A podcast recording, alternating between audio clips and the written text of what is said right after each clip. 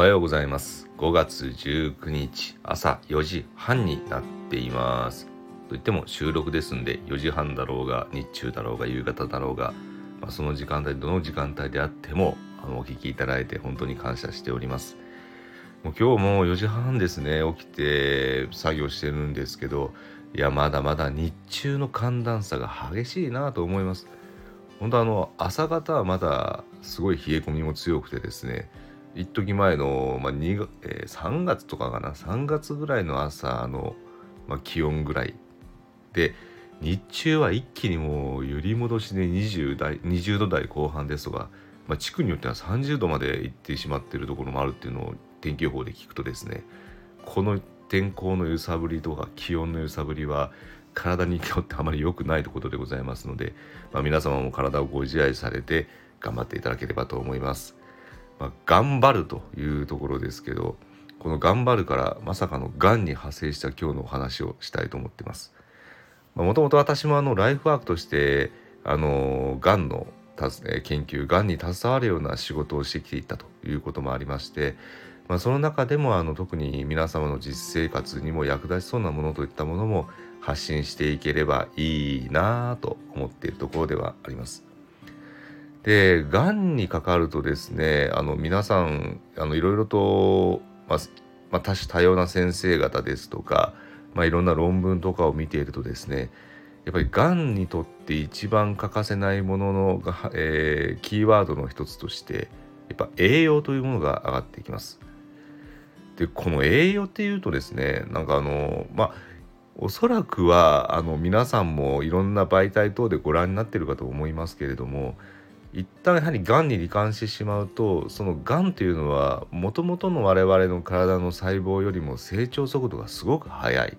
まあ、それがどんどんどんどんどんどんどんどん大きくなってどんどん転移といって別の臓器に移ってしまうことによってその大きくなりすぎたのが体の臓、えー、内部を圧迫していてですね、あのー、死に至ってしまう。というような疾患ではなるんですがその際あの周りの細胞よりも成長が早い著しい細、えー、がん細胞というのはやはりそれだけですね他の細胞よりも栄養の取り込みが早いとだからこのがん細胞が、まあ、特にがんに罹患した場合に栄養をたくさん取ってしまうとがんが大きくなってしまうんじゃないというですね誤解を生んでいるケースもあると聞いています。確かにですねあのがんはある特定の糖質まあ特糖質ですね。すいません。糖質を、えー、吸収して大きくなっていく。というのをいろんな、まあ、メディアや、まあ、あの媒体でご覧になることが多いかと思います。実際にがんは通常の細胞よりもそういう糖質の取り組みを多くするというところは研究としては出てきているんですがじゃあその糖が、まあ、あの原因でえー、その腫瘍が、まあ、特にがんですね。がんが大きくなる速度が上がるのかということに関しての根拠は全く出てないという状況です。むしろこの栄養が少なくなるとどうなるか糖質も含めてですがどうなるかということになりますけれども実はあのまあがんにまだ罹患されてない方かかってない方っていうのも大体、まあ、一般の人でやったら1日に5,000個ぐらいはやっぱり何かしらの体の、えーまあ、遺伝子が織りなすものになりますけれども、まあ、そこから出てくるがん、えー、何かのエラーでがん細胞といったものが出てくるわけになります。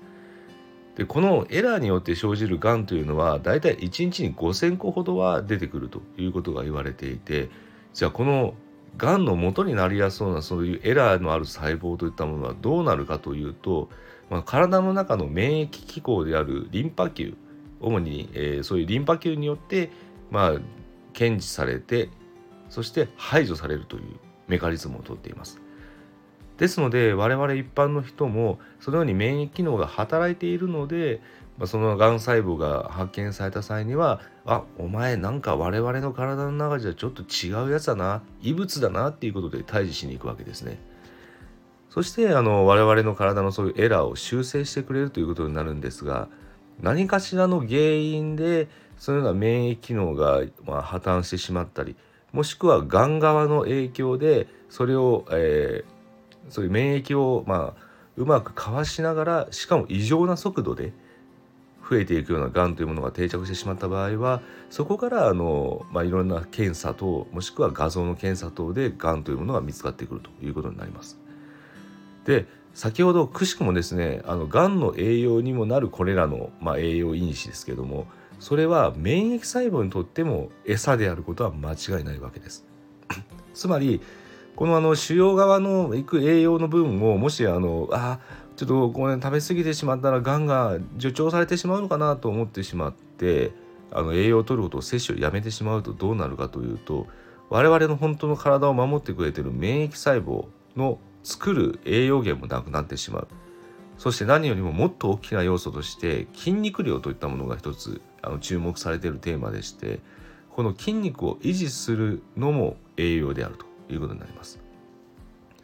でこの栄養と筋骨格量これががんにどういう影響をもたらすかといった研究は今もなお、えー、進んでいるジャンルでありましてやはりあのまあ、がんにかかられてのそこからの余命を決定づける因子として栄養と筋骨格量をどれだけキープしているのかといったところはあの予後の因子としてもあの非常に有名なあのものであるということが言われています。そのためあのがんを患ってしまってももうじゃあ即時それでじゃあ入院かというとそうではなくて中にはあの症状まであまり出ていない方もしくはいろいろながんに対する治療の方でうまく腫瘍の方をコントロールしながらお仕事をしたりリハビリを受けたりすることができるということになりますのであのこれもなかなか綺麗なデータといったものは出しにくいんですがやはりあのがんを見られている先生方の体感としましてもやはり能動的にこう体を動かす。またリハビリをきちんと受けてご高齢の方はリハビリをきちんと受けて筋肉量を担保するといったものをするだけでもこのがんの進行をとどめられる可能性といったものはあの実感されていらっしゃるというふうにも聞いています。中にはですねあの食道がんという、まあ、食道のところにできるがんであった場合は食べ物を食べようとしても、まあ、あの食道がこう塞がれている状況ですのでまあ、この腫瘍をどうにかしないと物を飲み込む時に痛みを感じたりですとかあとはもう物そそもそもあのご飯が入らなくてちょっと嚥下してしまったりですとかそういうふうなものになってしまうところとかあとは胃がんの方であった場合はあの胃を全摘してしまうといったケースもありますのでそうなってしまうと胃ろうというチューブの方で別途胃を返さないように、まあ、うまく返さないようにして栄養を注入すると腸の方に注入するといったような技術も出てきています。少なくともやはり我々人間は栄養を取らなければ生きていけないということにもなりますので、まあ、できるがんの部位によってにはありますが、まあ、どういうがんであったとしても必ず栄養は必須になってくるということになります。でここで面白いデータも出ていてですねまた概要欄にも貼っておこうと思うんですけども海外の方で、えー、クリニカルニュートリションという雑誌にも掲載されてますが世界の主要な臨床栄養学会が集まってあの大人のですね栄養不良を診断するための基準といったものを作ってるんですが、まあ、その中で栄養不良とがん患者のアウトカム予後についての関連も調査しているデータも出ています。でこれはの今までの過去の報告を全て引用して統合解析を行っているといった論文になっていてあのグローバルリーダーシップイニシアチブマルニュートリションといった、まあ、そういう栄養指標を見る上のツールを作ってですね、まあ、の7,000人近くのがん患者の,、まあの体重減少ですとか肥満度の低下筋肉量の減少ですとか食事量はどうだったかあと炎症の程度はどうなんだろう病状進行はっていうものいろんな要素を見てるんですよね。でもうこれもう今までの話を聞いていれば大体皆さんも想像つくかと思いますがこの、えー、グローバルリーダーシップイニシアチブマルニュートリション通称グリムと訳されてますがこのグリムで定義された栄養不良はがん患者の生存期間とあのがんを大きくさせる期間といったものを大幅に悪化させていたという結果が出ています。あの一部の報告ではあの先ほどあったがん栄養をとってしまうとがんの転移とかがんの大きさにも関係するんじゃないかという誤解があるんですがやっぱ意外なことにですね栄養失調の方ががんの転移やがんの深さにも関連しているという報告もその中に含まれていたということです。この栄養はもともとがんのいる領域ではあのすみませんがんのある環境ではやはり正常細胞よりも取り込まれやすいということやあの正常細胞とはちょっと何ていうのか代謝というんですねあのエネルギーを分解する機構は腫瘍は違うということもあるのであの単純に栄養がうんぬんかんぬんというよりかはやっぱり腫瘍が一般の細胞とは違う生存の仕方をしているというところに着目されているということもあります。ですのでまずあのこれも結論としてなんですけどもやはりあの栄養を補給してまず我々の一般の細胞や筋肉の方を強めておく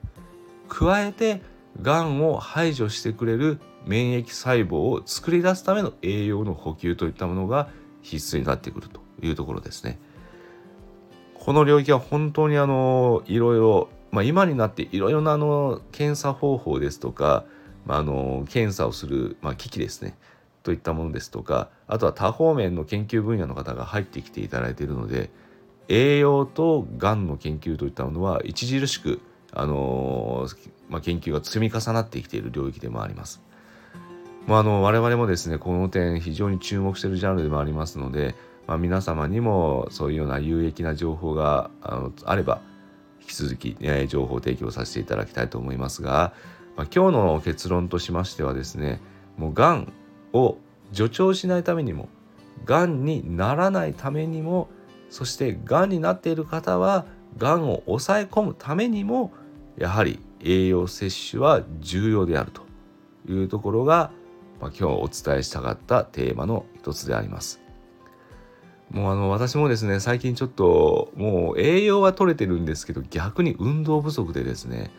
結局この栄養をとって体を動かして体のそうエネルギーを燃焼させ燃焼させて栄養をあの体の隅々まで働き込むあのまあ体の隅々まで送っていくといったものでないとやっぱりあの体の維持はなかなかしづらいということにもなりますんでただ単に栄養を取ったまま運動しないっていうことになっちゃうと単なる肥満になってしまうわけですからねこれは逆にがんを助長するリスクにもなりますのでいやー、運動しないとと思ってます。